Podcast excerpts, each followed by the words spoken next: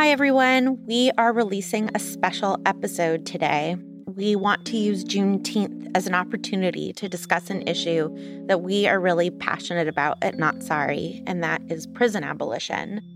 The reason that we are discussing this on Juneteenth, a holiday commemorating emancipation of enslaved African Americans, is because the United States prison industrial complex is one of the places in our society where it is most strikingly clear that America has failed in its commitment to emancipation. Black Americans make up 13% of our population, but they make up nearly 40% of our prison population. Additionally, nearly half of people incarcerated in state prisons in 2015 were convicted of nonviolent crimes. In the Harry Potter books, we are in pretty regular conversation with the wizard justice system. We see past trials and current ones. We watch political prisoners who are exploited due to their marginalized identities, like Hagrid, get incarcerated. And we watch innocent men like Sirius nearly given the death penalty. This book, Prisoner of Azkaban, feels like the right book to pause and look closely at our justice system. And Juneteenth seems the perfect day for us at Not Sorry to pause and advocate for radical prison reform. As you all know, I have had a really hard time defining hope for myself. And the definition that I have come to love is the belief that people in the world can change for the better. This community has taught me that kind of hope. And so I invite you to gather around this issue, which I believe is one of the human rights violations that is going on in this country. You are now going to hear a conversation between me and Alicia Brown, who is one of the lead organizers for the Final Five campaign, an organization that is advocating for closing the last five juvenile detention centers in the state of Illinois. Alicia is a fellow with the Michael McConnell Peace with Justice Youth Fellowship with American Friends Service Committee. Alicia is a restorative justice practitioner, circle keeper, and abolitionist. She enjoys writing and was recently published in the Envisioning Justice Circular Concepts Resource Guide, Incarcerated Mothers, Illinois Humanities, for a poem called Heads Up Alicia. Additionally, she performs pieces that she has written and will read us her poem at the end of today's episode. Alicia, thank you so much for joining us. For sure. Um, thank you for having me. So, Alicia, can you just start by explaining to us what it means to be a restorative justice practitioner? For sure. So I think restorative justice is, there's so many meanings around restorative justice. And I put it as simple as repairing harm, not the criminal way, but really repairing harm. A restorative justice practitioner is basically being able to hold circles, healing circles, conflict circles, what have you, and trying to figure out a different way to repair harm instead of criminally. So I'll put that as simple as that's what it feels to me that restorative justice practitioner does. Yeah. Well, who, who are the kinds of people that you find that you work with in these settings? I think mostly the people that's been through the trauma, the people that's actually lived lived through trauma and actually could tell you about healing and not just telling you what they were taught, but telling you what they know because they've been through it themselves. Mm-hmm. Me, myself, I've been through, you know, trauma, the criminal system, just me fighting my case. I was introduced to restorative justice while I was fighting my case. And I think um, repairing harm through the restorative justice lens was helpful for me. So what does it mean to you to be an abolitionist in 2022? That's a really, really good question. I think abolition is as simple as we don't want any prisons, any jail systems, no systems at all. Just cutthroat like that. Um, I went to a seminar not too long ago, and one of the professors said being an abolitionist, being prepared to um, build something in place. So you're willing to knock it down, but are you willing to figure out what, what could be in place of that? So I think that's what abolition is no systems at all. I love that as a definition for abolition that because it, it also speaks to imagination, right? You have to be willing to imagine a different world. Exactly. Well, can you just tell us a little bit about the Final Five campaign, which is how we found you? Definitely. So Final Five campaign is um, we're trying to abolish the rest of the five youth prisons in Illinois. Now there's six. There's a sixth prison being built um, in Lincoln, Illinois. Oh, there's another one being built right now. Yes, right oh. now, currently, which they're spending billions of dollars, and we could go all into that. That these um, those dollars could be spent in resources that youth really need. But um, you know, schools. Yeah, schools, mental health services, housing, education. Food. Yeah, the list goes on and on. Yeah, but since we know that's a long term goal we have little working groups that we um to help the the youth now to help um, support them. So we have reentry, we have podcasts, we have alternatives, and then we have weekly meetings that we actually have five youth that's incarcerated that comes and supports us. And in these meetings, we just talk about issues that's going on in our world right now and also clemencies, things like that. Wow.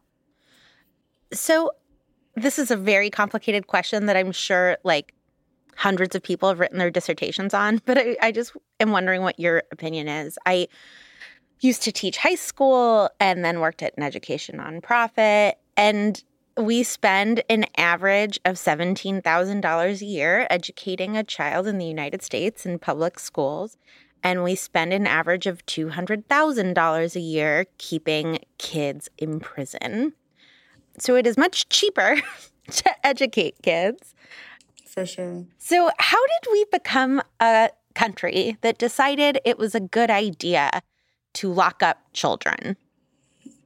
Yeah, definitely. And I think that's a good question. I actually just um we just had a podcast release event, which is free to youth, so check it out. Great. But in that we had some of our youth come from the youth prison to come, you know, do a field trip and come check us out. And I took that time to really dive deep with some of the um some of the staff that came to accompany um, the youth. And one one Mark was like basically asking us, what do you do about those people that want punishment? Like the older people are they're stuck in their ways. They want punishment. And you mean they want to watch people who they perceive as having committed crimes to be punished. Exactly. So he's asking me, you don't want prisons, but what do you do about those people that want punishment? Mm-hmm. And I said simple as that. One, you could definitely change people's mind. That's like older people, how you say they're kind of stuck in their ways. Yeah. And I feel like we could definitely change their minds with the research we've been doing. We went to California a couple months ago and we've seen that California is closing all the, their youth prisons right now. And in place, there's going to be reentry people and uh, mentors and organizations and things like that. I think it's money It's honestly money. I think the prisons are um, making a lot of people money. This, you know, the jobs are they're top paying, and it's just making cities and towns a lot of money, um, things like that. So I think all of it boils down to is money and people being stuck in their ways. They want punishment. They're not open minded to figure out what else can we do to put in place instead of these prisons that's not working. So yeah, I could go on and on, but I really think it rolls down to money and not being open minded to figuring out what really works, what really works yeah. in the society. Yeah. Okay, so I asked you this huge question, and right, like financial reward and essentially corruption is the like really dirty version of your answer. For I'm sure. also wondering your thoughts on how systemic racism participates in mass incarceration in this willingness to lock children up. Definitely. Um, I could break down the numbers um, as much as I can, but I say very simply Black and Brown youth are the majority of youth that's incarcerated. We have Harrisburg and Pere Marquette, which is way down south of Illinois. And a lot of our kids from the city are incarcerated down there where they're being treated horribly because they're racist, the towns are racist, and they're putting it in these towns where majority of staff will be white because that's, you know, that's what the town is made up of. And they can't see their, you know, they can't see their family because they're all the way um, from the city, which is six, seven hours away. So all that to say, the neighborhoods that being locked up is our black and brown youth. And um, that, that's just the stats. There's more resources in white neighborhoods privileged neighborhoods than city or um, I say welfare neighborhoods or whatever case may be. And since that's happening, the kids don't have that much resources and they're finding resources other ways and they're, you know, locking them up. So that's yeah, that's a very simple answer. Just looking yeah. at the stats and the facts, black and brown youth is populating these youth prisons. Yeah. Can you tell us a little bit about these kids who are imprisoned? What does their day to day life look like? We actually, like I said, we have five youth right now that we work with um, weekly via Zoom. They come to our weekly meetings, and we also try to visit them either once or twice a month in person. Um, we also work with Liberation Library. Liberation, Liberation Library is a um, an organization full of volunteers that sends books to incarcerated youth. But with that, we've been able to um, put out a Liberation Library newsletter. They come out quarterly, so we're on our fifth issue now. And we did focus groups every week to all the facilities that we. So we we built a relationship with these youth. That's what I'm trying mm-hmm. to um, get to. And um, out of all of that, their day to day is, especially around COVID, when COVID times were happening, they have little to no movement as usual. They have little to no programming.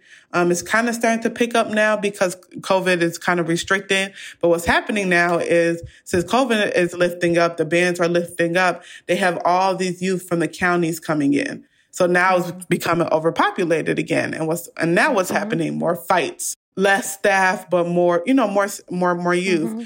And they still have no programming. They still have nothing to do. So we get this look at, you know, IDJJ like, oh, they have all this stuff coming. They do pizza parties. They do, and I, and, and we know to know that, like, can we talk to the youth, these things aren't true. Every, every yeah. facility is different for sure. Um, some, you know, has more youth than some. Some is an open campus, some is not. Um, but I think all boils down to is no programming, some privilege. If you're in honors, quote unquote, then you get to do all these things. But if you're not on honors, quote unquote, whatever that means, you don't get to do a lot of field trips. You don't get to do a lot of things. Um, some of them go to school, but if they're graduating, there's sometimes not much for them to do because they're not going to school anymore. And a lot of them have a lot of time. They've been in here for three plus years and they will be there until they're 21 and probably go to um, adult prison, um, whatever case may be. But they're kids and they have nothing to do. Sometimes they can't even go outside because they don't have a lot of staff. Some of the facilities don't even have an outside area for them to go to. So if they're not going on field trips, they'll never see outside. So yeah, I think like I said, everything is different, but it all boils down to them not having programming, them not seeing much people, school. Some of them go to school if they graduated, then what do they do all day? I don't know. Sometimes have programming um, if the facility is willing for that to happen. Yeah, definitely not being kids though. Definitely, um, it's depressing it's depressing in there. Yeah, so I can go on and on about that. Um, it, yeah, so yeah, for sure. No, it's really helpful. So this episode is going to be released on Juneteenth, which you know is now the federally recognized national holiday celebrating the emancipation of enslaved African Americans. Where would you say we are on the path of emancipation? Well, that's a good question. Um nowhere near where we need to be. I'd say nowhere we need to be. We still have systems, and these systems are could you could definitely say there's still like slavery or you know whatever the case may be. So definitely nowhere we're we're not coming together and figuring out what's the ending goal, how we could like um could get to like emancipation or no slavery or yeah, a lot of the CEOs are stuck in their ways they don't like where IDJJ is going um, because it's um, it's quote unquote a better place for the youth, and you know they're trying to do all these things in place and stuff like that. But a lot of the CEOs are not you know open minded to that. So yeah, and it's not it's not helping the youth. So yeah, definitely I go on a lot, but it's definitely nowhere it needs to be, for sure. I hope and I think that a lot of our listeners are going to want to act based on the things that you have said. And I'm wondering if you can just give some recommendations as to what people can do while they are fired up and inspired by the things that you've been sharing. For sure. I think um, supporting organizations, I say somebody told me before, is like you know, around the times where something big has happened and they want to donate to these organizations. But remember, we're always doing this work and we're always living this day to day. So when we're not quote unquote an item anymore, we're still here. We're still doing the organization. So supporting organizations like the Final Five campaign, following social medias, um, we're starting to do more action plans. So if you are in Illinois or wherever you are, follow the organization that's doing the action plans and come out and support us, donating, you know, and I'll say for Final Five, we have a podcast, which I said before, free to youth. It's on Spotify and other platforms. So if you just support us that way and just listening to, we have people that's really lived this, you know, this life. Um, so supporting and listening to us. Um, we have a reentry toolkit coming out. Um, so we're trying to get this toolkit to all the, all the youth that's getting out of Illinois, whether it's counties or prisons. And um, it's basically we did focus groups around this. So we tried to figure out the struggles of everybody that's been getting out. We've been working on it about a year. It'll be um, out hopefully in August. So you can open the book. How do I get an ID? How do I get a link card? How do I figure out mental health services? We're going to have a coupon page. So supporting things like that. If you know somebody in Illinois, a youth in Illinois, oh, Final Five has a free toolkit that's coming now. So wherever you are, if it's not Illinois, California, wherever you are, supporting organizations um, just like us, following them on social media, figuring out what they're doing every day. Oh, they have action plan. Let, let me try to go support. And it's free to do that if you have the time. So things like that. Calling your governor and telling them to um, shut down the prisons and, you know, phones, apps, things like that. Yeah. And if you look in the show notes, everyone, we have put links to where to donate and some of the other resources that Alicia and other people at the Final Five campaign have pointed us to. Alicia, any last thing that you want to make sure our listeners know before we say goodbye today? No, I just say thank you all for listening. Um, like I've said throughout this whole time, just support us, follow us, donate if you can. If you can't, if you have time, just, you know, yeah, definitely support us. And um, we're going to continue fighting this fight. And um, hopefully we will be able to abolish all five, six prisons now yeah. in the near future and continue supporting our young people through it all and being in community with them. So, Alicia, thank you so much. Thank you. This has been a Not Sorry production. This episode was executive produced and edited by Ariana Nedelman. Our producer is AJ Aramas.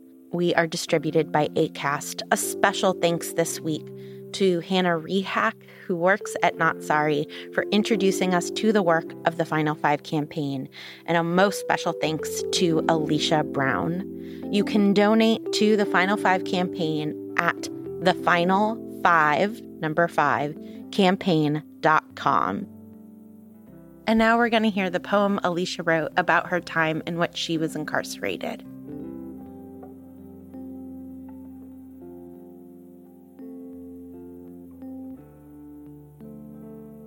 So title is Head Up, Alicia. Fast lane, mind, body, and soul lost. Thoughts seem like I don't have those. Turn up, slow down. Turn up, slow down. Weed and liquor kept me from having a frown. Head up, Alicia. Take is all I knew, even if driving is all I had to do. You're under investigation for an armed rob. Words barked at me. Stars is all I could see. 72 hours went past. Brown, why aren't you eating? You're pregnant, I was asked. You're being charged with armed what? Head up, Alicia. Cook County, 26 and Cal. The smell inside was so foul. I'll be here for a couple of hours, as if I had any powers. For sure, I'll get let off the hook. $50,000 D bond, my freedom is what they just took. The judge had no sympathy, couldn't even give me no empathy. The words that followed just echoed Authority, please let it go. Will I be handcuffed as I'm having my ultrasounds, regular doctor appointments? Hell, will I be handcuffed as I'm having my babies? They totally don't give a fuck that we're still ladies. Fuck. Head up, Alicia. Dreaming I'm in jail. Wake up, I'm really in hell. Praying my twins won't be born in this place. Females surround me, all carrying a little one. Only difference with me, I'm carrying one plus one. I swear I'm done after this. If I ever get out to give them a kiss. Head up, Alicia. Brown, pack it up. I damn near threw my cup. Am I going home? The CEO put down the phone. Don't come back. I promise to stay on track. Tears flowing down my mom's eyes. I'm so sorry, mom. I'm sorry for all the lies. Whisper to my three month pregnant belly. I'll be the best mom to you babies forever and ever. I won't see this place again. Never. Head is up, Alicia.